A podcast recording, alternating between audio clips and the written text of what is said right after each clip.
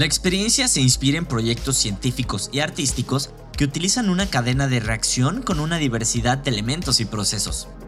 Cada equipo tiene una mesa de trabajo y juntos deben conformar una reacción que tiene una detonante y un final. La relación entre causa y efecto es simple e intuitiva, pero permite una exploración compleja y profunda sobre la materialidad, fenómenos, reacciones y fuerzas.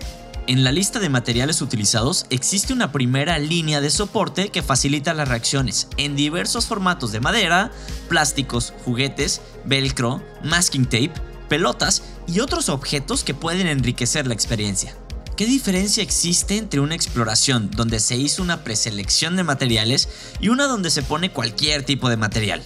La consideración y elección de materiales puede proponer cierta exploración y permite observar diversos niveles posibles de exploración y experimentación. La posición de las mesas permite un trabajo distinto, si se hace en un círculo cerrado o en una formación hacia lo largo. Es importante reconocer los materiales que reciban la reacción de entrada y los materiales o dispositivos que la llevarán de salida. La prueba será una parte fundamental del proceso, Ir y venir en los procesos requiere observación y diálogo sobre las opciones. Subrayamos la importancia de las múltiples posibilidades que existen. ¿Qué elementos funcionan mejor en el diseño de la reacción? ¿Podrían salirse de la mesa y regresar a ella? ¿Eso qué implicaciones tiene? Si el tiempo fuera una variable a considerar, le hace más rápido o más lento, ¿cómo cambiaría el diseño?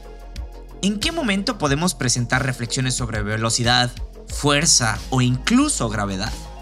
Algunas variables incluyen la forma de los objetos y sus características, el material y su peso, además de las reacciones entre los objetos.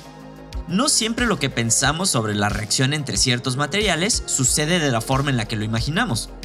Si quisieran proponer un ejercicio más complejo, es posible añadir un tema o una estructura narrativa a la cadena de reacción. Siempre recomendamos poder revisitar la experiencia del museo en el aula, subrayando las partes complicadas, las soluciones y los aprendizajes observados.